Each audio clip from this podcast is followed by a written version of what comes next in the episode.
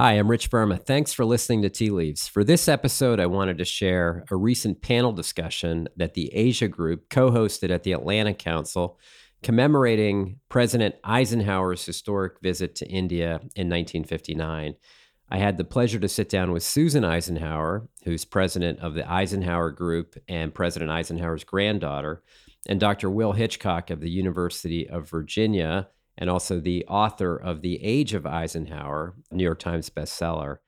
And it was a great opportunity to reflect on the legacy of President Eisenhower, his thoughts on Asia, why he was the first US president to go to India, and why that trip was important. What's interesting is at the beginning of the episode, you'll also hear a short excerpt of a speech that President Eisenhower made on December 11th, 1959 at the US Embassy in Delhi, where interestingly enough, he talks about this year, 2019, which is why we also thought it would be interesting to recognize his visit. You can listen to the full audio of President Eisenhower's speech by clicking on the link in the description of this podcast episode. We hope that you'll enjoy the conversation.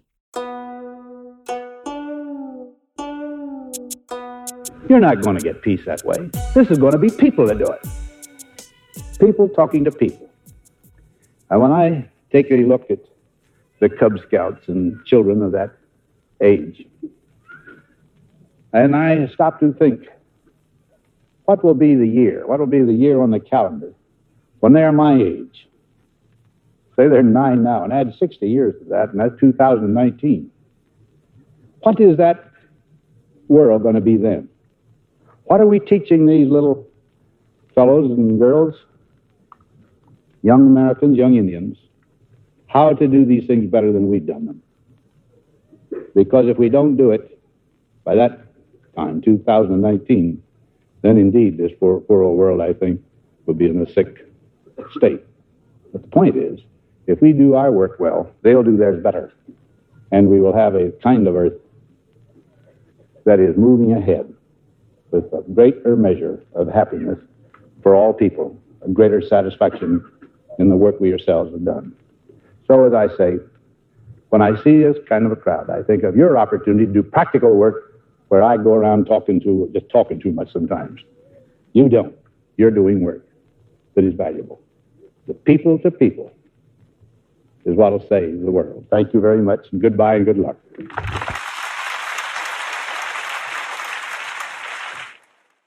We're extremely honored to have Susan Eisenhower join us today. She's a leading thinker on foreign policy, business, and history. She's a prolific author and commentator, having written hundreds of op eds, appearing regularly on numerous national media outlets. She is in the final stages of publishing her fifth book, How Ike Led the Principles Behind Eisenhower's Biggest Decisions. We're also honored to host Will Hitchcock, a distinguished professor at University of Virginia's Department of History. He is a preeminent scholar on Eisenhower. He, he, is the author of numerous books, the most recent of which is The Age of Eisenhower America and the World in the 1950s. It is a New York Times bestseller, and it is, it is a great book.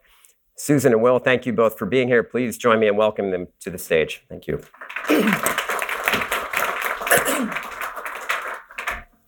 well, Thank you again, both, for, for being here. Susan, maybe I'll just start with you. When, when you see a video like that and you hear the audio, um, what, what comes to mind? What's, what's your reaction, emotional or otherwise? Well, I really enjoyed seeing that. I enjoyed hearing the speech, but I think it was a masterful job of overlaying it with uh, scenes from that five day trip. Uh, that was the longest of those 11. Uh, uh, he visited 11 countries and uh, went out of his way to make sure that he was in India for five days, which was much longer than the other countries he visited. You were mentioning earlier that you used to hear a lot about that trip growing up.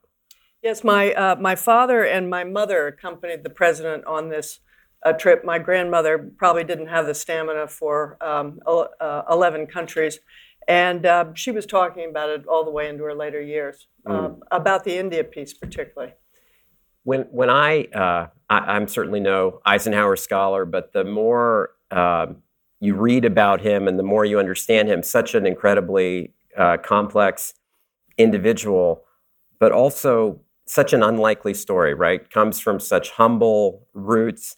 And then he goes on to become this incredibly worldly person. As someone said, the diplomat's uh, diplomat, from warfighter to diplomat. I wonder if you could, just in your own words, how did how did that happen? He just seems so comfortable amongst not the hundreds of thousands, but the million plus people who came out. Well, it helps to have a friendly crowd. no, but let me say, uh, let me start by saying that uh, he's viewed as complex. I never thought that as a kid, and I still don't. So I hope I'm going to address that in my book. But uh, many people don't realize that he was really, I think, our most international president in that he had lived for successive years in, uh, in Latin America, in Asia, and in Europe twice. And so he had this enormous uh, global perspective because in each of those cases he was there more than one year. Uh, and he learned to see things from the perspective of uh, the people who lived in, in those parts of the world and had respect and appreciation for what they were dealing with. Mm. And can you give us a sense also about he, he was a reluctant entry into politics. Uh, and, and reading in Will's book, both parties were trying to grab onto him and, and get him to run for president. He kept saying no. He said no for a long time. Um, but you know, did he ever feel that comfortable as a as a politician? How would he like to be uh, thought about as a military leader, a politician? How do, how do you think about it? Well, I think uh, we have to remember that he was a military man, so uh, it sounds a little corny to say, but those six years he spent trying to decide whether to run for president or not revolved around where, where he thought his duty rested, which is for civilians a very hard thing to kind of explain because it sounds very odd in a political context. But I, I do think that um, he had certainly his share of politics during World War II. I'm just uh, keeping a fractious alliance together revolves having political sensitivities. Uh, and I think he, he saw that he, at, at some stage, decided to run for president because he did not agree with Democratic uh, budget spending, and he uh, was terrified that the Republicans were going to be the party of isolationism. So, in, in a lot of ways, I think his one of his enormous contributions is the fact that uh, he once and for all and resolutely made America, put America into the world, and assured that we did not have a retrenchment of isolationism after World War II. Mm. And his friendship with Prime Minister Nehru, is that, given what the time you've spent with him and, and um, what you know about him, with an unusual friendship or fairly typical based on his worldly experiences? Well, I, I uh, had the experience of uh, doing some research in this area myself, and I was very interested in a letter he sent to the U.S. ambassador in India saying that uh, this man, Nehru, is someone I want you to spend all of your time on, uh, that he's pivotal to the developments that are going to be underway in that country.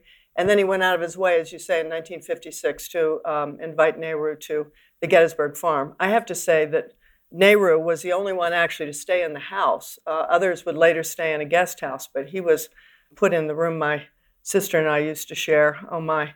Uh, so he got the family treatment. I can tell you, it's a good thing that uh, international relations didn't suffer for it. But, right, uh, right.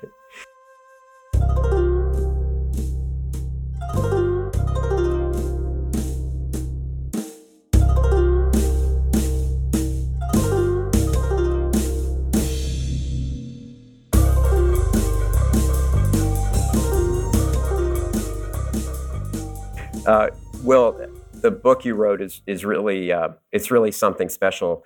I, but I wonder if you could set the scene for us a bit. Maybe take us back uh, to 1959 or that that period, and what the president was concerned about, both domestically and internationally, and and how this trip sure. fit in. So first of all, I love that video and that speech because that's really the true Eisenhower. I mean, he was complicated, but then that really was who he was. In many ways, it's in tension with some of the policies of his administration, but that man that you saw there was the true Eisenhower. And by that I mean, what is he really doing in that, in that speech? So that's a speech to an American audience, the staff, the embassy staff, American community in India. And he's deflecting attention to them. He's saying, don't listen to the, to the leaders so much as think about your contribution. That is something he did very well as a military leader. That's something he did in some of his most famous public speeches. He, especially when he was getting all of these honors at the end of World War II, was to deflect attention and praise back onto the average soldier. It's a wonderful gesture, and it became a sort of habit for him. And I think, just as a tool of a, a, a lesson of leadership, he was the most famous and, and arguably the most beloved man in the world in the decade of the 1950s. Honestly. And yet he always found a way to say, Your work is much more important than what I'm doing. So just bear that in mind. We're all internationalists, we're globalists, we, we like foreign policy, but we also know, everybody in this room knows, that the president is overwhelmingly concerned with domestic politics. We hate to admit it, but it's overwhelmingly the case. And sometimes the president hates that he is trapped by domestic politics. But this is also true of Eisenhower. In 1958, Eisenhower had a pretty rough year. 1957 was the Sputnik launch. 1958 was the accusations of the missile gap. There was a short uh, recession. And in November of 1958, the Republican Party got absolutely hammered in the midterm elections. Absolutely hammered. So, coming back in the beginning of 1959, he's facing a totally Democratic controlled Congress. He's in the lame duck period of his presidency. He's got two years left. What's he going to do? What's going to be his great legacy? And he has meetings with his advisors, and his advisors say, You're going to go over the head of Congress and you're going to take the Ike show on the road. You're going to be an ambassador of peace. So, what he does is he's planning in 1959 and 1960 to, to do this. He wants to, this extraordinary trip is a result of trying to go to the world with a message of peace. He really wants to travel to the Soviet Union, and that is why he invites Khrushchev to come to the United States in the fall of 1959 uh, hoping to get a reciprocal trip to the Soviet Union in 1960, which was in fact planned but didn't happen. We can get into that. But so part this he, he he's he's engaging with Nehru. He's also but earlier, but now it's Khrushchev. Then he's off to the world, and this world trip is 11, 12 countries. Starts in Italy with meeting the Pope, and uh, he goes to Central Asia. Then he comes back around North Africa, back to Europe. It's an incredible trip, but he's he's thinking about how to secure his legacy. And his legacy is going to be a mission of peace to the extent that he has this extraordinary reputation globally as a man of honor, decency, and goodwill. Yeah. So always bear in mind that behind every public appearance on the world stage, there's usually some domestic political trap that he's that a president's trying to get out of. That's interesting. Um, I want to focus you on the remarks themselves because uh, in the Delhi remarks, the president says he's been talking a lot about America's deep desire for for peace. And he says, I know the people of the nations around the world feel exactly as the people of America do. And this is, I found this really interesting. He said, I have never yet found a people that were belligerent. I know of no men that just long for the battlefield. Now, that's, you could argue that's a really hopeful view mm-hmm. of the world. Like we're all peaceful um, and we aspire to peace, which a lot of people don't accept. Or you could say he was so shaped and impacted by the brutality of World War II, or or maybe it's both. What what's going on there? I, I think you've got it right. He was he was um, he knew as the arguably the world's most famous soldier that he could be most powerful by preaching a message that of of hostility to war, and he did it from the moment the Second World War ended. Uh, one of one of the remarks that he gave when he was getting awards in, in New York was, you know, you'll find you'll find no greater pacifist than the general officer. Mm-hmm. He hates war. He never wants it. Now, that was in 1945, after you know this extraordinary conflagration. So he carried that message with him for much of the rest of his life that nobody wants war, and anyone who's seen it really doesn't want it. Now, mind you, and again, Eisenhower is, is, is sometimes in tension with himself because his administration was extraordinarily focused on building up the deterrent capabilities of the United States. And in the, in the 1950s, the United States spent more on defense as a percentage of GDP than any peacetime administration in American history, period, up in, including up until today, by, by a mile, 10% mm. of GDP on defense. So it's not as if the United States was beating its, plow, its, its uh, uh, swords into plowshares. Quite the opposite. He was saying that's the way we're going to secure peace through diplomacy, but also being prepared for war if we need it. So a, a wonderfully comp, uh, you say he's not complicated, but he appears to be not complicated, but his policies sometimes were actually somewhat complex.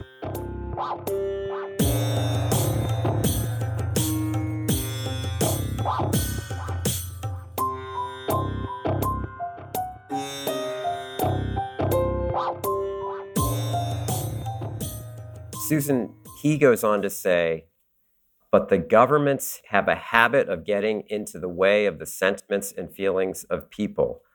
It's the governments that conduct propaganda. I won't comment about today's uh, environment that put out what they call information.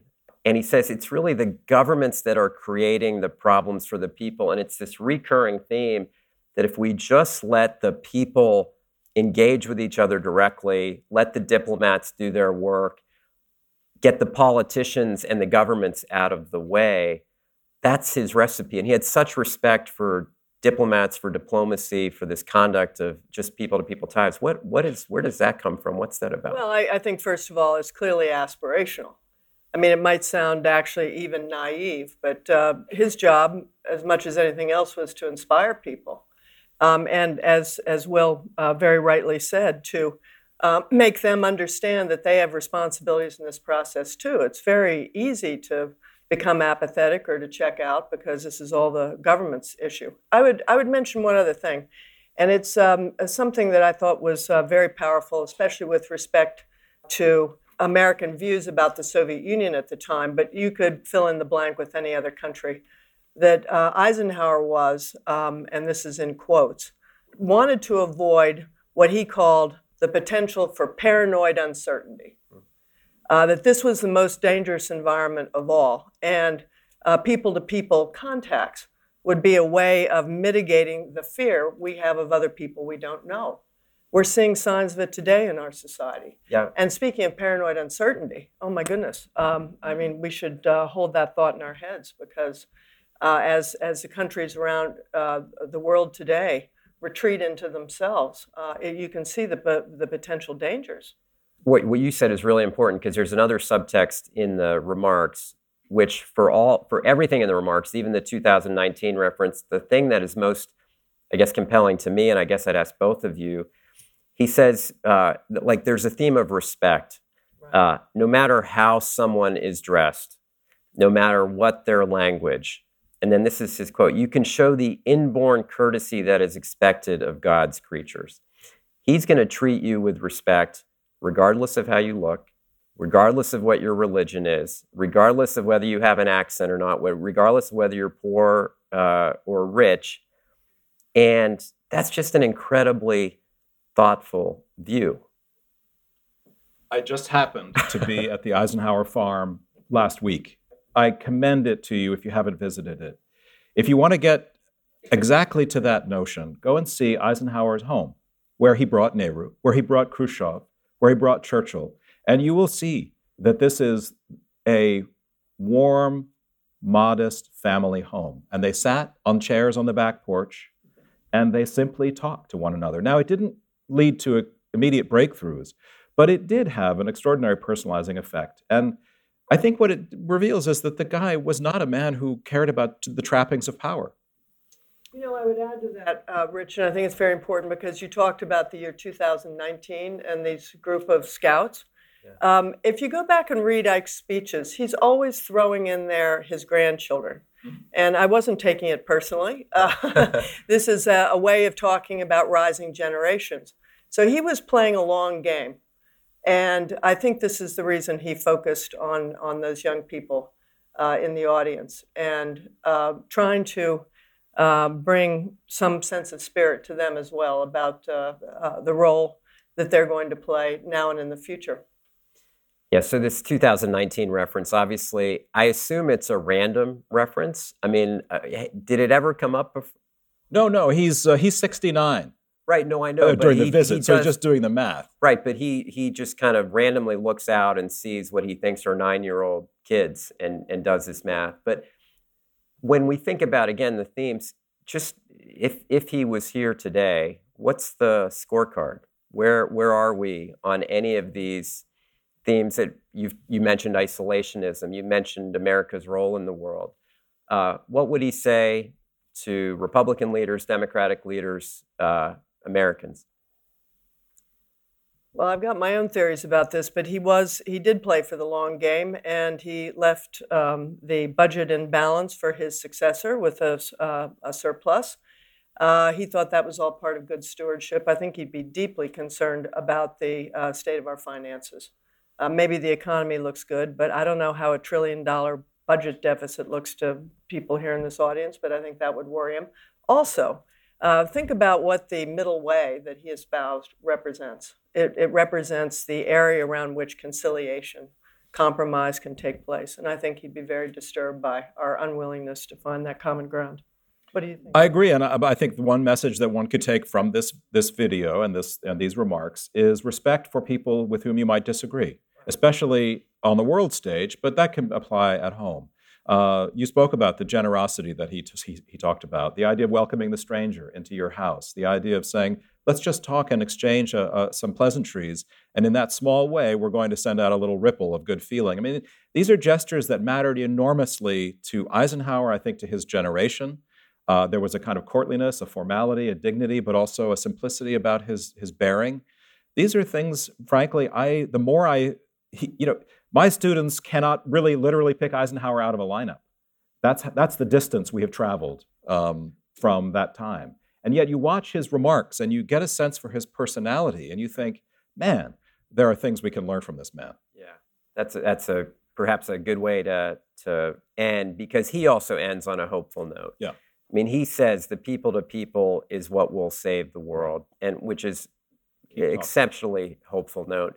I just want to ask you both what you're both working on now. Is there a, a, a new book coming up for you, and is there another Eisenhower project? Susan, how about you? Well, I'm, I'm uh, finishing uh, How Ike Led um, as we speak, and um, it'll be out in May, uh, late May, probably early June. Great.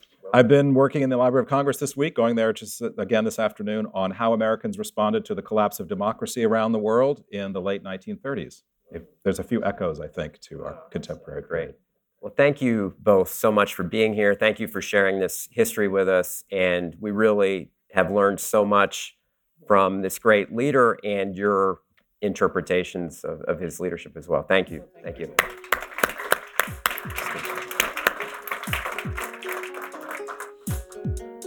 Thanks for tuning in for this Tea Leaves episode. Please be sure to rate us on iTunes, Stitcher, or wherever you get your podcasts and we'll see you next time.